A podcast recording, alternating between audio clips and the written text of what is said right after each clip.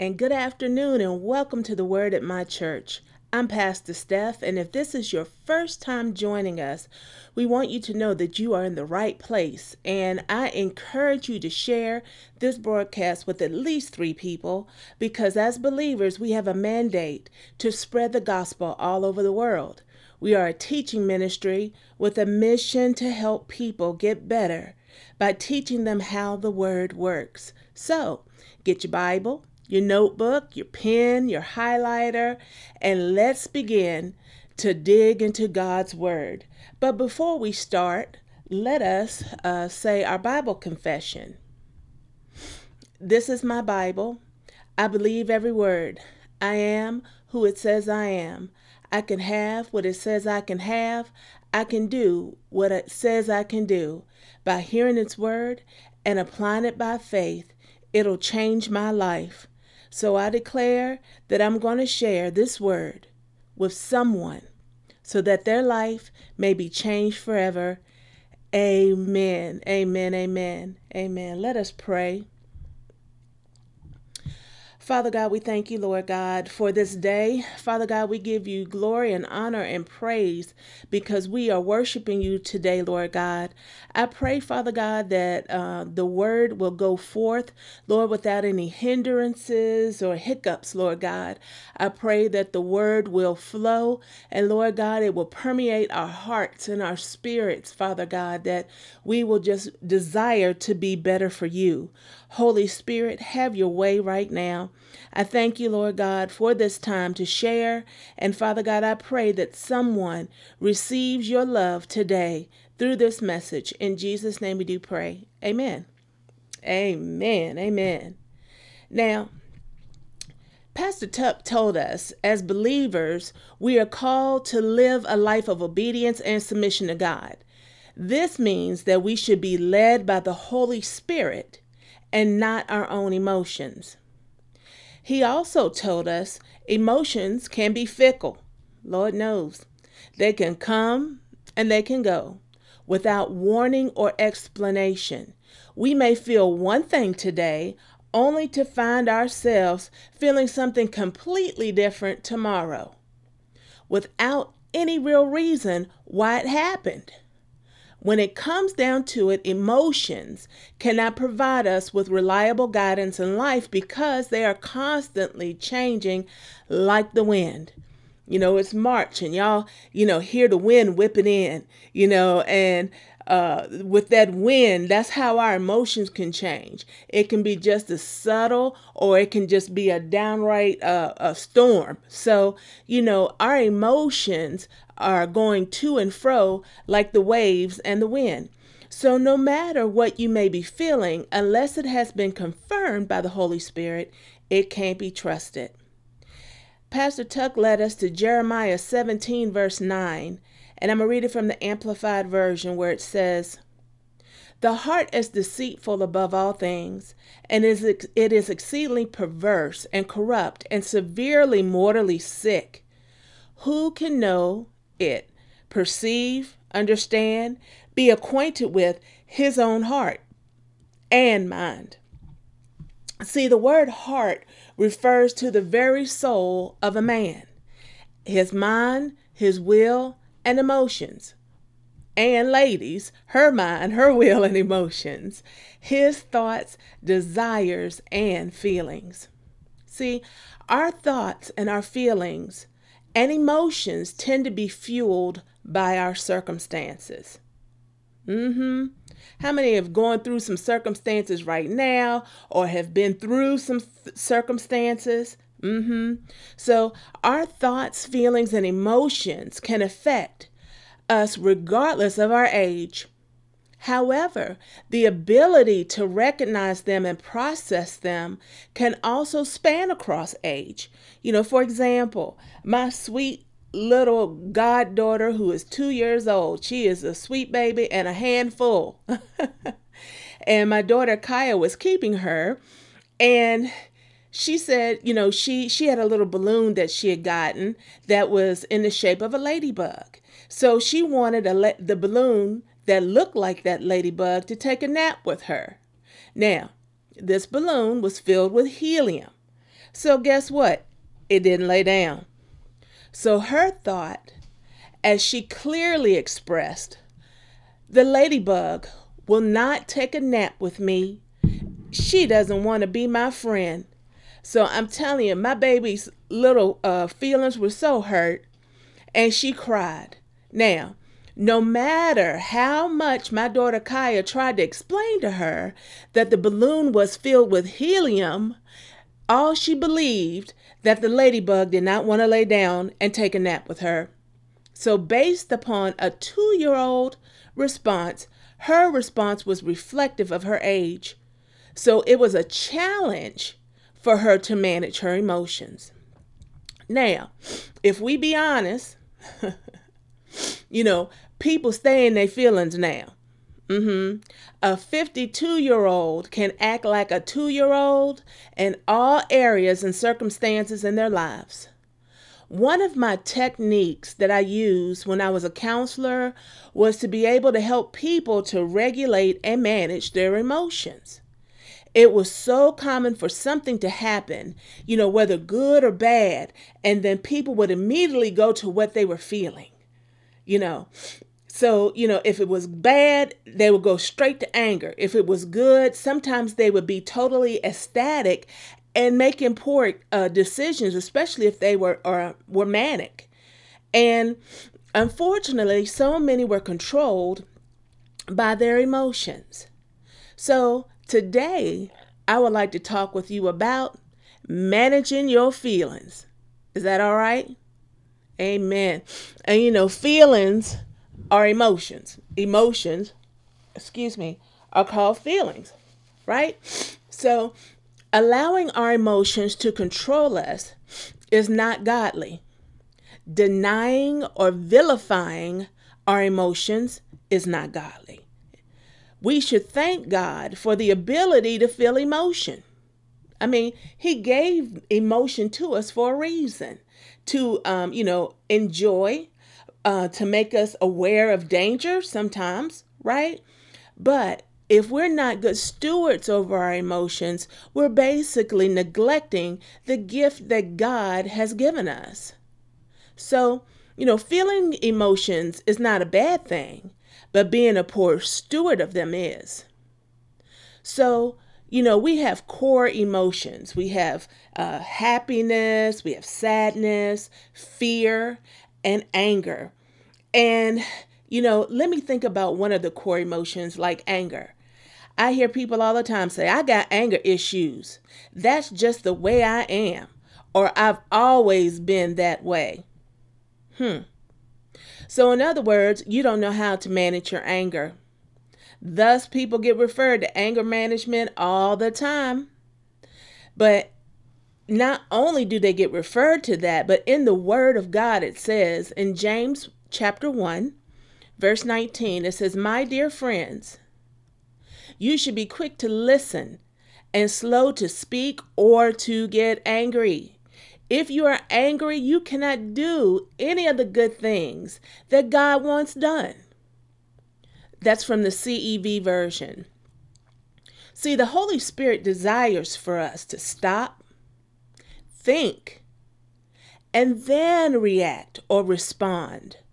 The enemy wants us to skip stopping and thinking and go straight to reacting that puts us in the posture of offense. See, we when we're even in the posture of being offended, there are no management of emotions there. You know, as as, as we've talked before, you know, offenses are like stumbling blocks. So you're putting all your emotions at the forefront, and you know, really, there's no um, facts or anything anything to substantiate or to to support why you're offended. So the way to manage our emotions is to grow in our walk with God. Now, you can't grow in your walk with God if you're walking around anger all the time, or you're so fearful, or um, you know you're jealous or uh, depressed all the time. You know, when you're depressed or you're anxious, your thoughts are already distorted. Your attention is not on uh, different things right in front of you. So, you know, by going through these things, it makes it difficult to walk, to grow, to hear from God. But the word says in Romans chapter 12, verse 1, we all know this. It says, Therefore, I urge you, brothers, in the view of God's mercy, to offer your bodies as living sacrifices, holy and pleasing to God. This is your spiritual act of worship. Verse 2 goes on to say, Do not conform any longer. Type in the comments any longer to the pattern of this world, but be transformed by the renewing of your mind. Then you will be able to test and approve what God's will is, His good and pleasing and perfect will. Glory to God. So be transformed by the renewing of your mind. So when your mind is all over the place based upon uh, not being able to manage your emotions and, or you know by mental health issues it's difficult to be able to to follow the holy spirit because again you got a lot of noise and static you know going on. So the power of the holy spirit helps us. The power of the holy spirit helps us to produce good management skills. You know for example self-control. The fruit of the spirit is self control.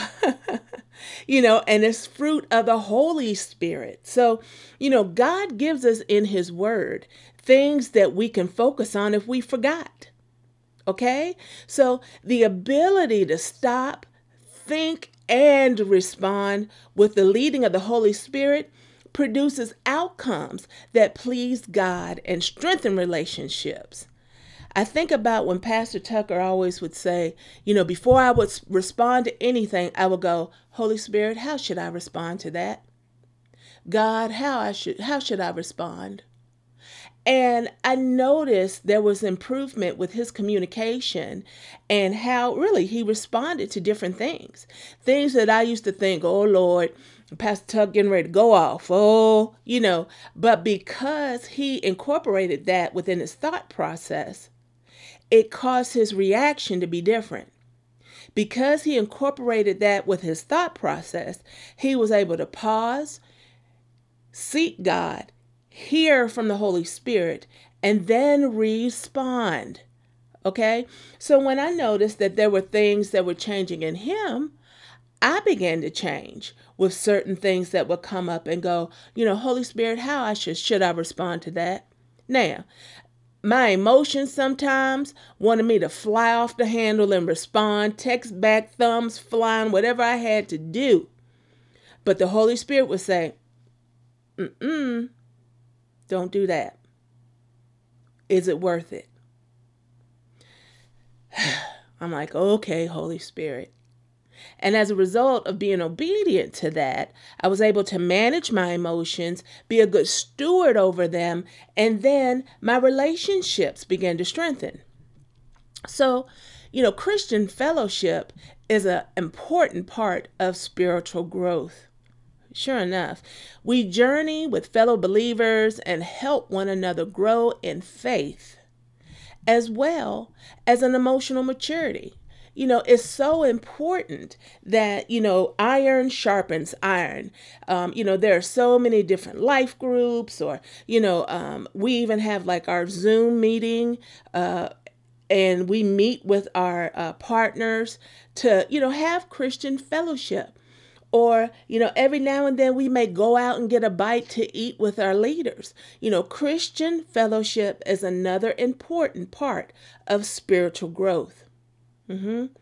And not only that, if you're not managing your emotions properly, you want to have somebody that's going to keep you accountable. You want to have somebody that's paying enough attention to the situation and can guide you in a godly way, right?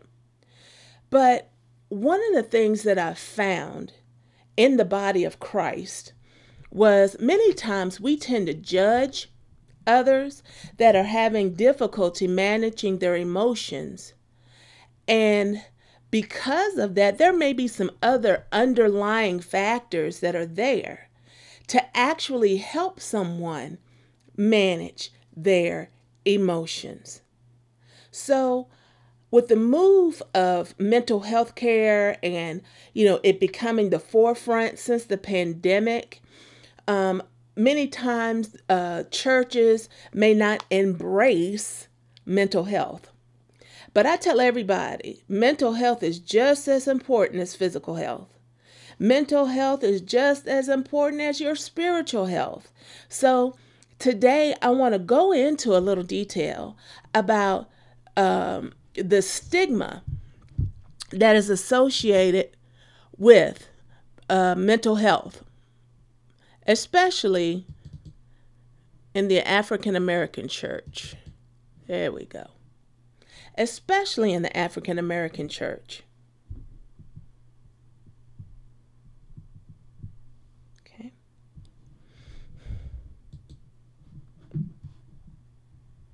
Okay. Amen.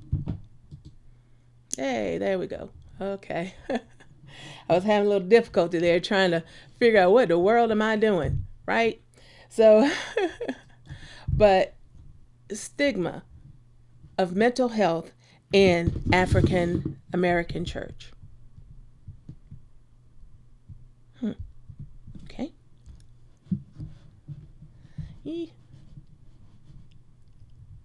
Ah, there we go. Okay, sorry about that. okay. Barbara was a vigorous and energetic person who loved to help at the local shelter. But occasionally she stopped her volunteer work and didn't leave her house for weeks. At other times she stayed at the shelter for days, not leaving for sleep being very gregarious and giving away a lot of cash. So she was being over the top friendly and giving away money to any and everybody that walked in the shelter. No one at church knew exactly why Michael seemed so odd. He'd been a star basketball player in high school and a college graduate where he graduated with honors from law school and joined a good firm. But now he was unemployed and um, supported by his wife. People at church thought he damaged his brain with drugs. Lord, you know how folk at church do, right? Because he acted so spaced out. But his fall from success was not of his own doing. Wow. It wasn't his fault, y'all. Sonia did everything in extremes. She was dramatic, loving, and enthusiastic some of the time. But then she became angry, obnoxious, and belligerent. She was divorced, had held a lot of different jobs, and attended a lot of different churches. She was known among the local pastors as a troublemaker. Okay. Matt was shy and reclusive. He worked with computers and rarely spoke in Sunday school class. When he spoke, he often voiced bizarre opinions about numerology schemes in the Quran and predictions of the exact time of the end of the world. People thought he was weird. So, what I did was give you some examples um, case scenarios of people that actually struggle with mental health issues in the church. Mm-hmm. So, a mental disorder, or less commonly, they call a mental disease, but I prefer disorder because things that are meant to be in order go out of order when there's some sort of mental stress or condition.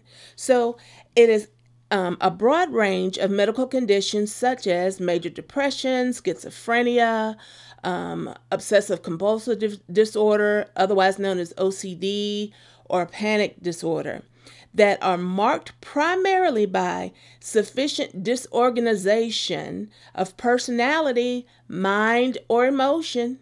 So, remember, I talked about, you know, your mind, your thoughts, and your emotions, right? So it causes disorganization, meaning it's hard for you to stay focused. It's so many things that are running through your head, or you can't even think at all because you are so depressed or something's going on, you know?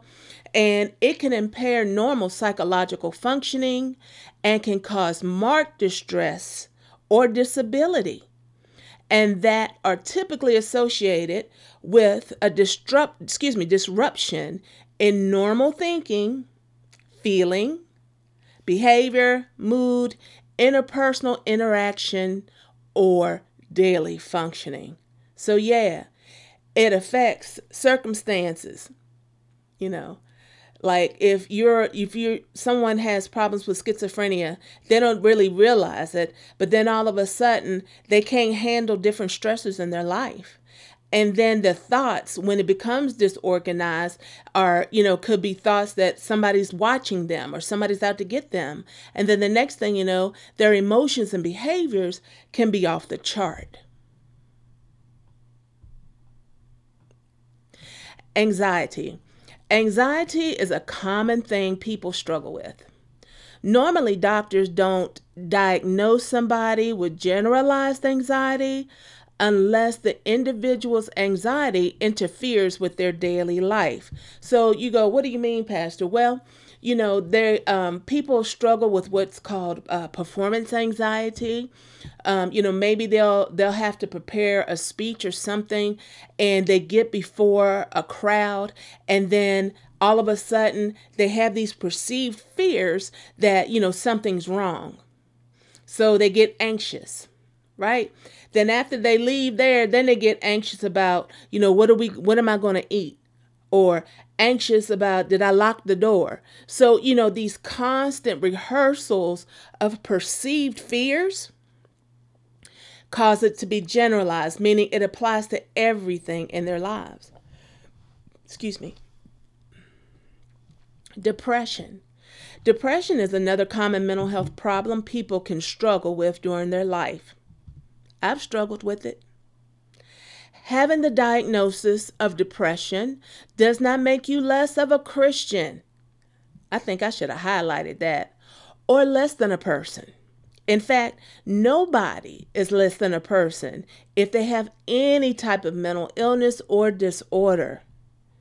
Depression is very common and, be, and can be caused by genetics, internal conflicts, or a person's environment.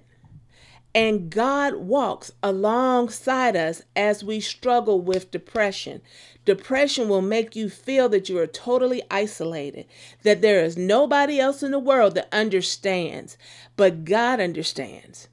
He is aware of the struggle. Amen. So it's so good and reassuring to know that as you walk with God, God walks with you. So I'm going to have some slides that are going to show some very some famous folk, right? Eating disorders. There is nothing in the Bible specifically on eating disorders. However, there is much to say about taking care of your body. Kerry Washington suffered from an eating disorder known as bulimia. She was a victim of an eating disorder from her college days, and she used foods as her strongest weapon to combat against emotional issues such as stress, anxiety, anger, etc. So, you know, the Bible does speak about fasting, right? And fasting is designed not to move God, fasting is to help someone spiritually grow closer to God. Now, Someone with an eating disorder may use fasting in a distorted way. For example, um, many times my church and other covenant churches that we have a relationship have a um, a corporate fast. And the corporate fast typically takes place around december uh, you know closer to the new year etc and there are foods that we have discussed that we will turn down our plate to. And again, that's to draw us closer to God. But see, if somebody had an eating disorder, you know, they could use it as, okay, this is going to help me lose weight. Um, in fact, I'm going to cut out other things. And, you know, since people are just cutting out bread and meat, I'm just going to drink water. Okay. And instead of drinking water, in a healthy way, they drink water for over a month or whatever and don't eat correctly or eat anything, they become physically sick. And it fuels that disorder. It fuels the very thing that God had designed for a believer to use to grow closer to Him. Satan uses that to distort it, to make it a disorder that can cause issues in one's life. Bipolar disorder. Y'all know this lady, Phyllis Hyman. I loved her music. But if you listen to her music, y'all, sound like poor Phyllis was just trying to have a cry for help. You know, bipolar disorder, form, formerly called manic depression, is a mental health condition that causes extreme mood swings that include emotional highs, otherwise known as mania or hypomania, and very, very lows, a lot of lows, which is depression. Phyllis Hyman struggled with this disorder until she unfortunately ended her life by taking an overdose of medication. Bipolar disorder is real. Um, you know, I even think about Robin Williams, bless his heart. You know, if you look back on his acting style, you can tell when he was manic. And even if he wasn't performing, you know, like if he was at a, an event or something and he was like all over the place, um, many times that's a, a, a demonstration of what mania was like for him. But as he began to get older, the depression set in more. And as we well know, poor Robin Williams, he took his life too. So, you know, bipolar disorder is truly a chemical imbalance of the brain. Donny Hathaway, Love, love, love this man's music, his voice, everything. But sweet Donny, he had schizophrenia. And schizophrenia is a serious mental disorder in which people interpret reality abnormally. Schizophrenia may result in some combinations of hallucinations, delusions, extremely disordered thinking, and behavior that impairs daily functioning and can be disabling. A real sweet psychiatrist who is my one of my dear friends. Um, she and I worked together at the clinic I w- um, retired from. And she described schizophrenia as the cancer of mental health. You know, uh, this this basically kind of chips away at an individual. Um, you know, I've seen people with schizophrenia to be able to, you know, function relatively well. But over time, as the disease progresses, many have to go on disability or, you know, they um, don't take the medicines. And, you know, a lot of times we have to set up injections so that we can keep them healthy, mentally healthy. Um, so, you know, schizophrenia is a real thing.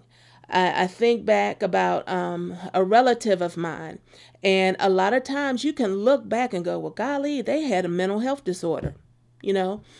I had a relative who kind of seemed kind of quirky all the time. You know, she would hoard things. Um, sometimes she wouldn't even let you go past the foyer in her house. You either had to stand there or, you know, sometimes she would talk to herself, etc. You know, but all we thought was, oh, she's just a weird little old lady. So, as I was in graduate school, I had an internship. And one of the internships that I had was in the local psychiatric unit. And that particular day, I was assigned to the unit that um, took care a lot of the with a lot of the chronically ill, mentally ill. So sure enough, I go to the station and all of a sudden, I see my relative's name. I was like, whoa. And, you know, as I was walking down the hall and I peeped in there, I spoke to her. She spoke to me, but she didn't remember me, you know. Um, so what happened was it explained a lot of that quirky behavior. All right. So as a result, um, you know, she had schizophrenia and at least she was receiving treatment. But see, back in the day, people that had schizophrenia, they didn't really receive treatment. They were thrown in the quote unquote, uh, you know, uh, mental ward or mental institution sent away because they weren't able to manage daily living. So, schizophrenia is truly a serious mental health disorder. Whoop, sorry. Beep. Okay. Post traumatic stress disorder. It is more than um, affect. It more than affects veterans that have been through some sort of uh, military trauma, etc. You know, PTSD can occur at any time in one's life. And I use the example of Jamie Foxx when he played Ray. And poor Ray Charles, you talking about PTSD. Um, it says PTSD or post traumatic stress disorder is a mental health condition that's triggered by a terrifying event, either experiencing it or witnessing it.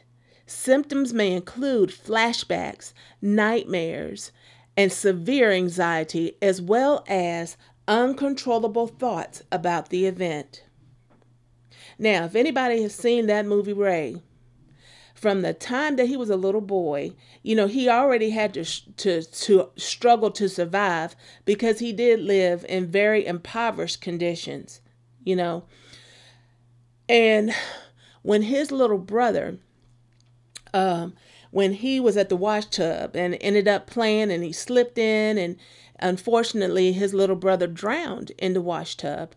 Ray Charles actually witnessed that. He saw that and he froze it was terrifying. He wasn't expecting his little brother George to, you know, fall in that water and to drown. He didn't know what to do. He was a little boy himself. So, as a result, you know, over time, out of his own uh, inability to control, he lost his sight. So, it was ironic how, after the trauma with his brother, Ray Charles lost his sight. And you think about Ray Charles when he cried with his mom and he was like, you know, I'm sorry, mom, don't send me away. You know, I, I'm, I'll do better. I'll be better, you know, and, and I'm sorry about George. You know, so he was taking a lot of responsibility for what happened. And I really believe that he thought that his blindness was a result of what he saw but that wasn't the case. And as we go on through the movie, you know, he of course, you know, gets uh hung, gets strung out on heroin as a way of avoidance and escape so he didn't have to think about what was going on with his mom. I mean going on with his brother.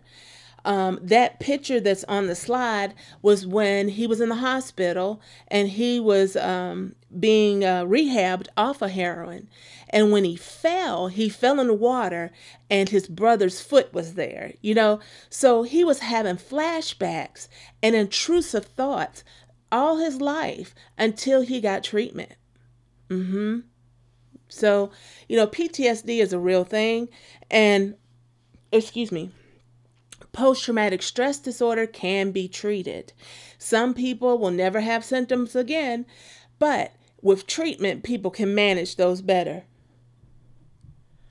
Excuse me. Some of you may even be familiar with Pastor Zachery Tims. He was a um, pastor of a mega ministry in Florida. And unfortunately, Pastor Zachery Tims, he overdosed on a combination of um, substances. And, you know, his struggle was with substances, and substances is what took him away from here. So, you know, drug addiction, also called substance use disorder, is a disease that affects a person's brain and behavior and leads to an inability to control the use of legal or illegal medicine. Now I'm going to pause right there. Legal medicine. Y'all know what it, what it is oxycodone, fentanyl, uh, hydrocodone, uh, benzodiazepines like the Xanax or Ativan, you know, anything that is quote unquote addicting, people will take more than what's diagnosed. So that is abuse. When you take more than what uh, not diagnosed, take more than what is prescribed. Okay? So it's not all illegal drugs, y'all. Substances such as alcohol, marijuana, or nicotine are also considered drugs. When you're addicted, you may continue using the drug despite the harm it causes. So, unfortunately, Pastor Zachery Tims, who was a man of God, who had a huge ministry, who had family, children, he had it all, right? But substance use came in. And what was supposed to be in order, the addiction caused everything to become out of order or in disorder to the point that it took this man's life at such a young age. Hmm. I call this the I'm fine lady. Now, in church, we do this, y'all. We always say, I'm fine. I'm fine. But the lady behind the mask don't look fine, does she? And, you know, Pastor Tucker always says, you know, I'm fine means finally in need of emotional help. It's okay to say you need help. All right? you know, um, I have people that say, like, okay, it's MS Awareness Month, and I've been sharing some of my journey um, on Facebook, and some people are blown away because they're like, you know, we didn't even realize you were going through all of this. And it's not because I was faking or anything. It was because, you know, I trust God first and foremost, but I have mastered how to put on the I'm fine face. I had to with my career. I mean, I couldn't sit there and a patient would tell me, Oh, Miss Tucker, I am so depressed. And I wanted to lean across my desk and say, Child, me too. I'm about as depressed as you want to be. And Miss Tucker, I'm anxious. Well, guess what? Me too. I just bit off all my fingernails because I'm anxious about this presentation. See, I couldn't do that. so, you know, I had to learn how to put the mask on, right? And, you know, of course, in the black community or the African American community, you know, we're taught to be stoic. You know, we're taught to put on the face. You know how it is. Um, the older generation, like my mom and dad's age, you know, you got to pull yourself up by your bootstraps. Ain't nothing wrong with you. Right? But by saying, I'm fine, I'm fine, I'm fine all the time, you're not taking care of your mental health. And because you are so distraught behind the mask, how can you hear from God? Huh? We're talking about managing our feelings and our emotions, right? How African American culture impacts the seeking of mental health services. You know, it don't happen to us. We are strong and therefore do not get depressed. You know, I look back and think about my grandma. You know, my grandma never seemed depressed, but she had every reason to be depressed. you know, she did the best she could raising 13 children, having um, her first husband who had passed away. You know, he was abusive. Um, you know, she just never seemed like anything bothered her. But sometimes I wonder was my grandma depressed? You know, a lot of times in African American culture, we say our God is able. And yes, He is able to do any and everything. But when you're are you are in a state of uh, depression or anxiety, a lot of times the enemy can distort it and say, "See, God is not able. Look what you're going through." It can cause you to doubt. The other one is we can pray it away. Sure, we can pray stuff away. right? Excuse me. But if your mind is racing all over the place, you could be praying for something and then all of a sudden you're praying about something else and then you just don't even know what you're praying for because your mind is thinking about the things that um, are out of order, that's making you anxious, that's making you angry, that's making you depressed, instead of trying to communicate with God. Why are you depressed? If our people can make it through slavery, we can make it through anything. Mm-hmm. Okay. the truth is that getting help, you all, is a sign of strength. People with depression can't just snap out of it. Man, you know, I've heard that before. Oh, snap out of it. It ain't that bad. Nobody knows your experience but you. Nobody else will know your experience unless they've been through something similar, you know? Nobody else will know your experience unless you share it, but you want to be able to share it in a safe space. Another thing is um, when a black woman suffers from a mental disorder, the opinion is she is weak, and weakness in black women is intolerable. And not only black women, y'all, black men as well, right? And, you know, one thing that the pandemic did do, it helped people recognize hey, I need to talk to someone. And the final one says you should take your troubles to Jesus, not some stranger or psychiatrist. Mm, mm, mm. You know, yeah, you can take your troubles to Jesus, right? But if the troubles continue to consume you, where you can't even hear from God or even think that Jesus is on your side, it's okay to talk to someone. God provides people with gifts, talents, and abilities to be able to do things in His name right here on earth. The reason I had my part time private practice was because of this very thing people who are struggling with depression and anxiety and schizophrenia. I mean, you know, everything. When we had our church um, building on 1717 Park Avenue in Lynchburg, we had many transients that would come into our ministry. We had people with serious mental health issues that would come into our ministry. The last thing I was going to do is say, You should take your troubles to Jesus. If I knew that they needed something, we referred them to people. Huh? So, my private practice helped a lot of believers in this area as a result of me not judging them and saying, you don't have enough faith because you're depressed. You don't have enough faith because you're anxious. What are you anxious for? You don't have enough faith because you're panicking. You don't believe God um, that He's going to uh, take care of your chronic condition. Not thinking about all the adjustments that someone has to make as a result of their chronic condition. Come on now.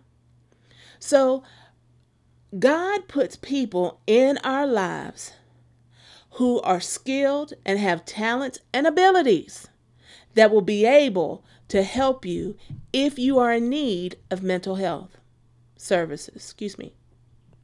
So, you know, Pastor Steph, you like, well, you know, what does this have to do with managing emotions? Well, you know, we as a church, we as the body of believers, we have to respond instead of react. We have to respond instead of rejecting individuals that are struggling with a mental health issue. Okay? So the goal is do not jump to conclusions or place labels on people. Don't be like, child, he crazy. You know, if you go back and think about the example I gave about that uh, one dude named Michael who, you know, graduated with honors, was a lawyer and everything. And then he started going downhill and he began to lose his job and began to rely on his wife. You know, we somebody could have jumped to conclusions and said, "Oh yeah, them them drugs is what did it to him." And the dude wasn't even on drugs, y'all. you know, so you can't jump to conclusions about what someone is experiencing. Because if you do jump to conclusions, many times it's based on a feeling instead of on a fact. And it can really mess up somebody in the body of Christ that needs help. Recognize that there are people who have mental disorders just for a short time, but re- some may require long standing treatment with medication and counseling.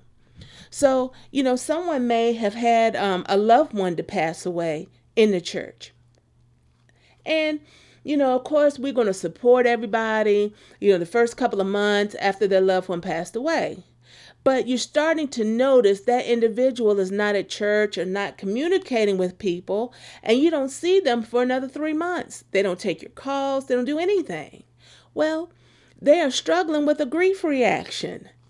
You know, they lost someone close to them. And they may actually need grief counseling. And it may be just for a short time. Okay?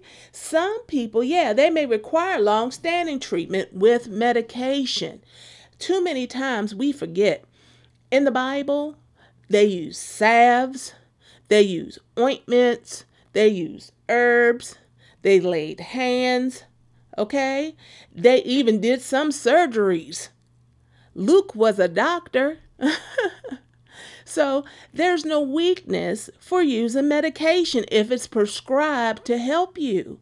Sometimes you need a little extra oomph to get moving, you know, or to begin to process things out. There is no shame in that. So, you know, if you're toying around with the fact of, you know, maybe I need to talk to my doctor about an antidepressant, and then you hear somebody say, "Child, don't you put no medication in you. You just you just trust God and you don't need to you don't know." If you are really struggling physically and mentally as a result, go to the doctor. You know, if somebody required insulin, would you not take the insulin if your A1C or your sugar was over 500? And yeah, you can change your diet and you can exercise, but it's not going to help immediately. It's going to have to take a choice, make a choice of what do I need to do, excuse me, to keep me healthy. Labels and inaccurate assumptions can keep someone from asking the church for help. Okay? So I'm not just talking about guests that come in or people that call and say, hey, can y'all pay my rent? No, I ain't talking about that. I'm talking about the person that you see every Sunday. Um, I've had individuals to tell me, you know what, Pastor Stephanie, thank you for um, talking to me today because I was driving down 501 and I started thinking to myself, I wonder what would happen if I drive my car off a bridge. Yeah, that happened in church after a wonderful service. But that individual was so depressed to the point that they were thinking of ways how to end their life. And I knew they loved God and I knew they had faith. But they were in a state where the enemy had distorted so much for them had caused so much so many issues for them. It's like they got trapped in dwelling in the state that they were in to the point they began to think that the only way out was to end their life. And god loves them. You know god wants us to honor him with our bodies and he doesn't want us to hurt ourselves because we are his children. So there is an important thing to understand Sorry. He, oh no. Wait a minute. Hold on, folks. Mm, mm, mm, My finger rolled off the thing. Sorry about that. So, there is an important uh, thing to know, to understand. There are differences between sin, mental illness, and demonic influence because failure to do so, people will suffer. So many times, um, a lot of people will say, oh, yeah, you know, they're under demonic influence. You know, no one is to really say if someone's under demonic influence. I'm sorry. I, you know, I had a situation with someone that I love and care about that is going through, their loved one is going through dementia. They've just been diagnosed with that. And my, their loved one was very actively involved in the church. And you know she would uh, speak to people and encourage people and admonish god and you know just do everything that god would be pleased with. But the d- dementia has affected her reality you know.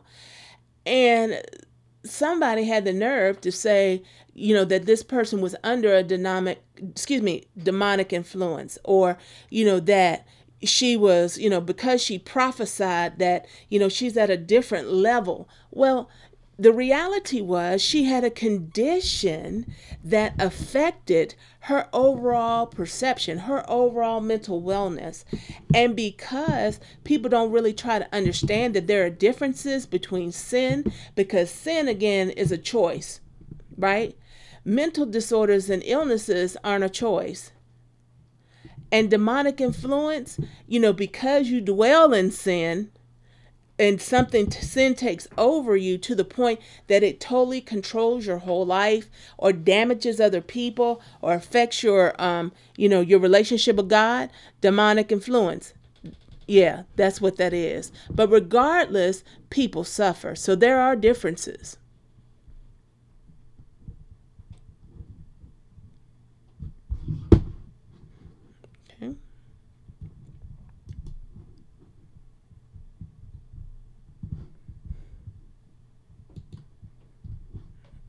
All right.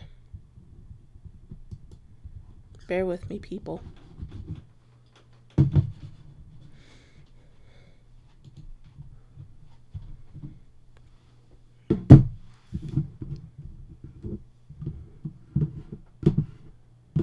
Praise the Lord. Okay. Amen.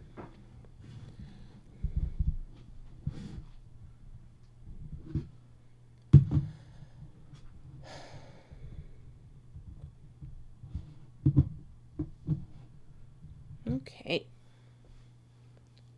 Mm. Praise the Lord. I'm sorry, people.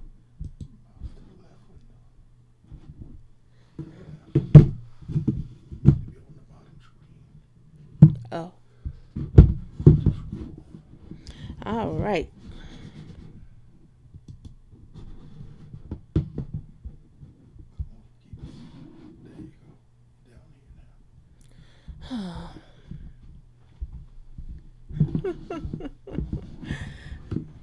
so we are doing the best we can. Praise the Lord. Thank God for Pastor Tuck as he is directing me through this. Glory to God. I do apologize for so um, so much trouble here. Um, it's just my hands are not behaving, and uh, yeah, it's caused this issue. But I do pray so far that you all are getting something out of what I'm talking about today because, again, it's so important that we as a church um, recognize that mental health issues are are real real issues okay so another way the church can respond is, you know, God loves those mental those with mental disorders and their families. And be sure to be spiritually sensitive and unbiased in your love and your heart to them. Wow. Yep, be unbiased. Jesus was unbiased. He loved people, right? No matter where they were, he loved people. And, you know, I even think about how Jesus would minister to people that did have mental health issues.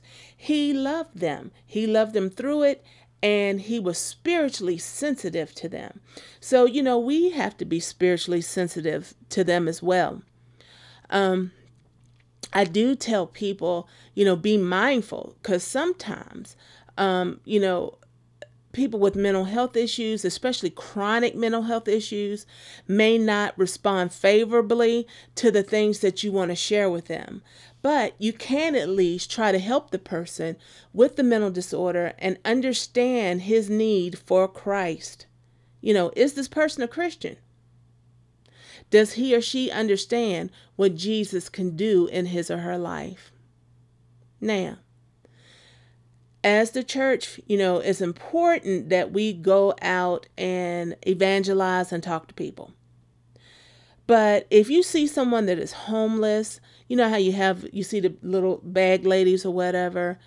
The majority of people that are homeless have some sort of severe mental health issue. Um, many have schizophrenia. So, you know, you need to be careful when you do talk to someone or minister or evangelize to them, it's good to go with another person Because if that person that you're going to evangelize to has a severe mental illness, they could be hearing voices and everything. And then you come up to them and start talking them to them about Jesus, they may very well um, retaliate. So it's it's good to go in pairs and to be mindful of how you share the love of God with someone that appears to have a severe mental condition or mental disorder. Again, I jumped the gun. You got to pray for wisdom, right? And, a, and your approach to helping the person. Don't blame the person with the mental disorder or get pulled into arguments with them. The person is indeed ill, and blaming this person is like blaming a patient for his or her heart attack. Wow, man. You know, so we cannot blame someone that is struggling with a mental health condition. If somebody had a heart attack, we wouldn't blame them for the heart attack, right? So, you know, our goal is to be loving and compassionate and not condemn the individual that is struggling with a mental health disorder. So, you know, I say all this to say managing your emotions, managing your feelings is important.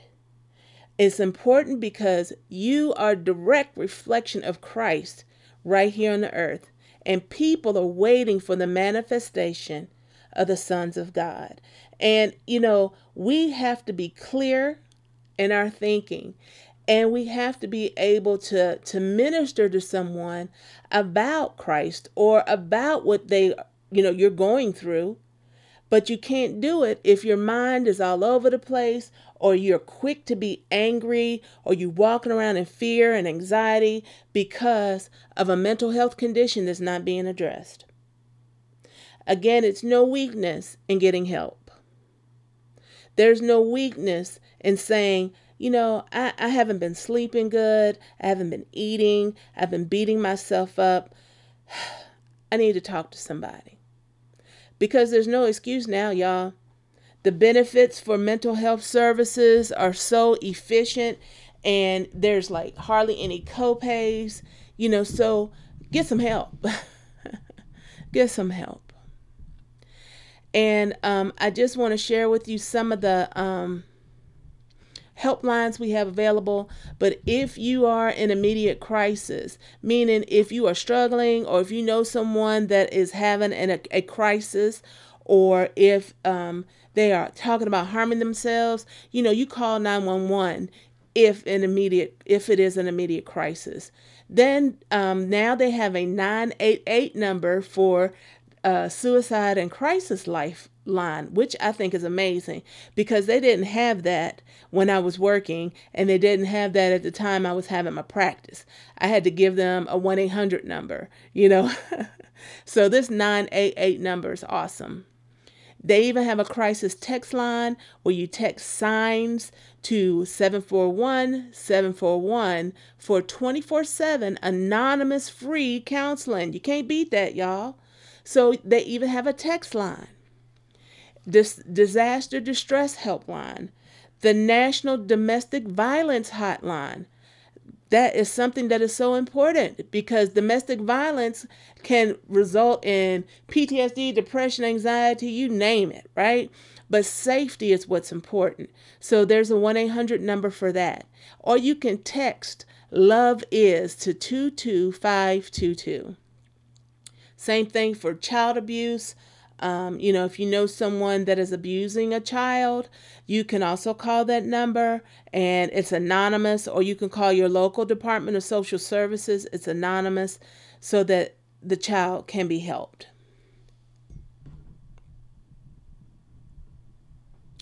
The National Sexual Assault Assault Hotline, 1 800 HOPE.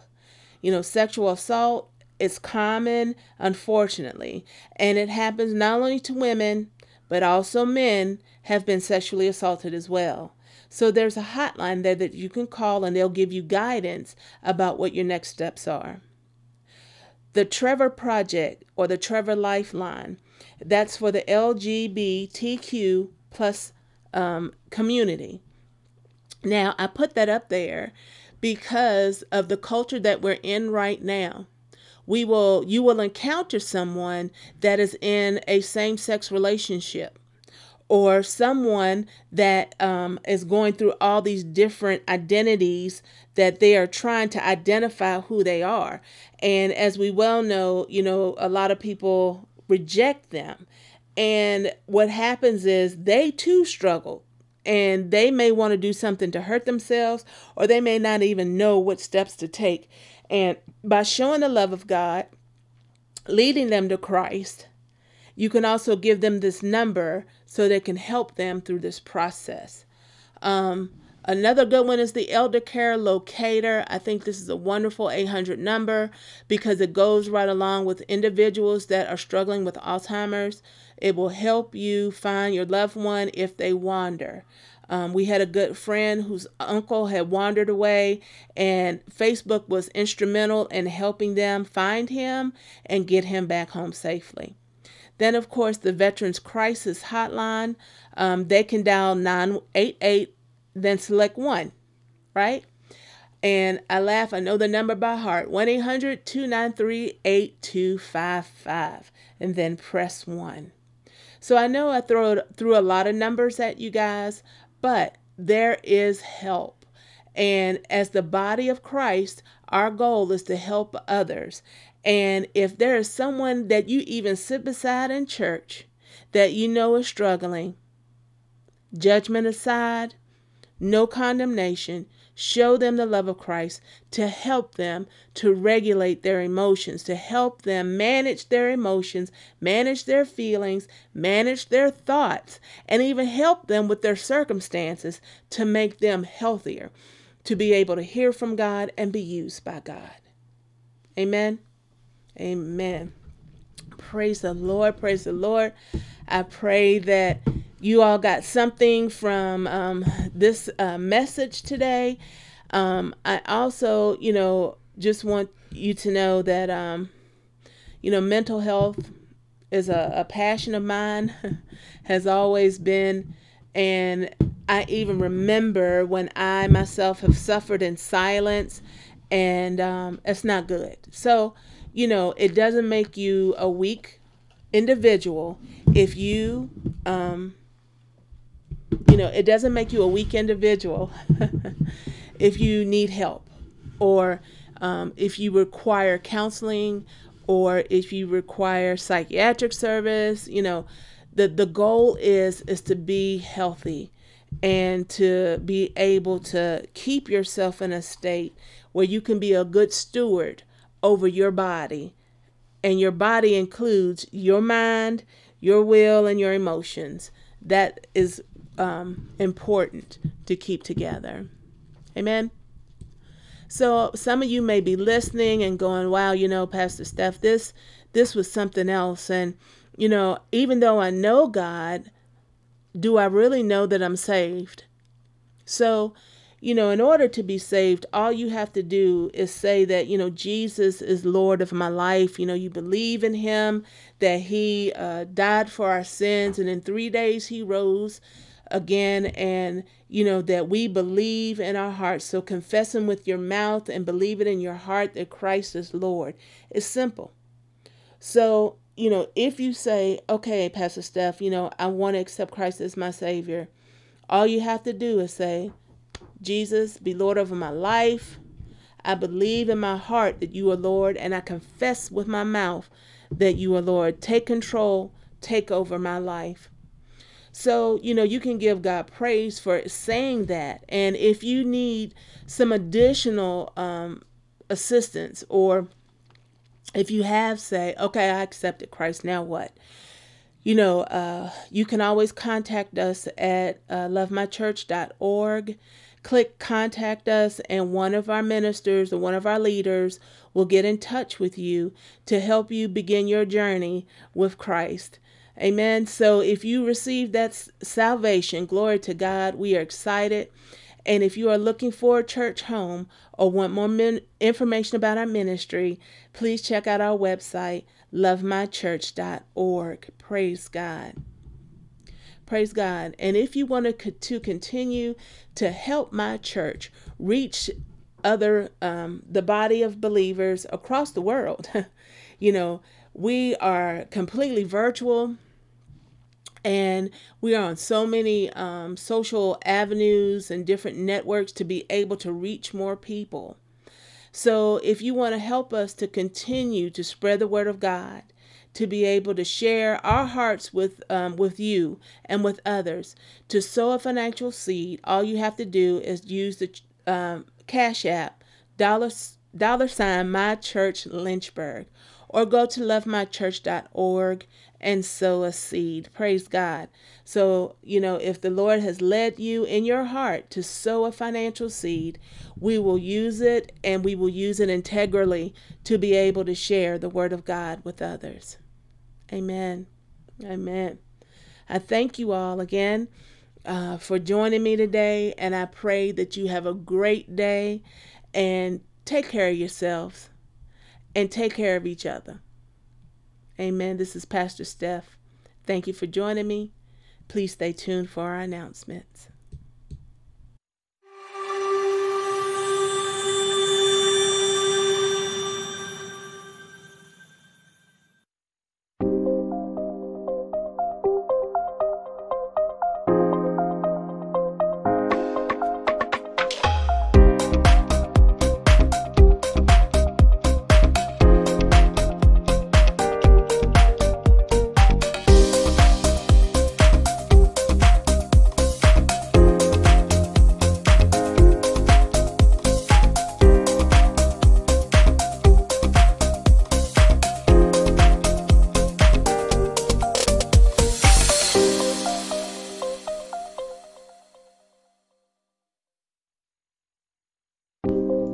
Join Pastor Stephanie for Women of Worth every first and third Thursday at 7:30 p.m. on Facebook Live.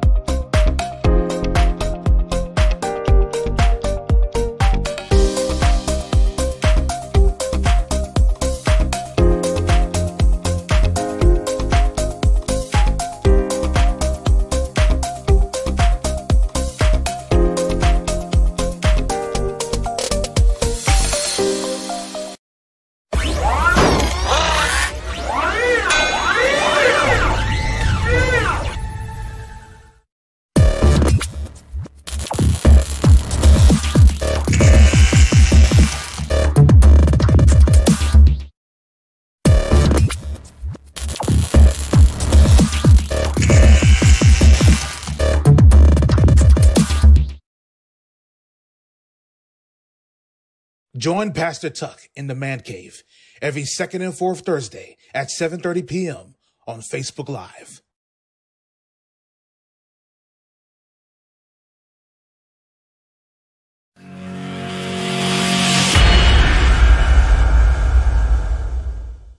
You can now watch the My Church broadcast on your Roku, and Amazon Fire TV, and Apple TV.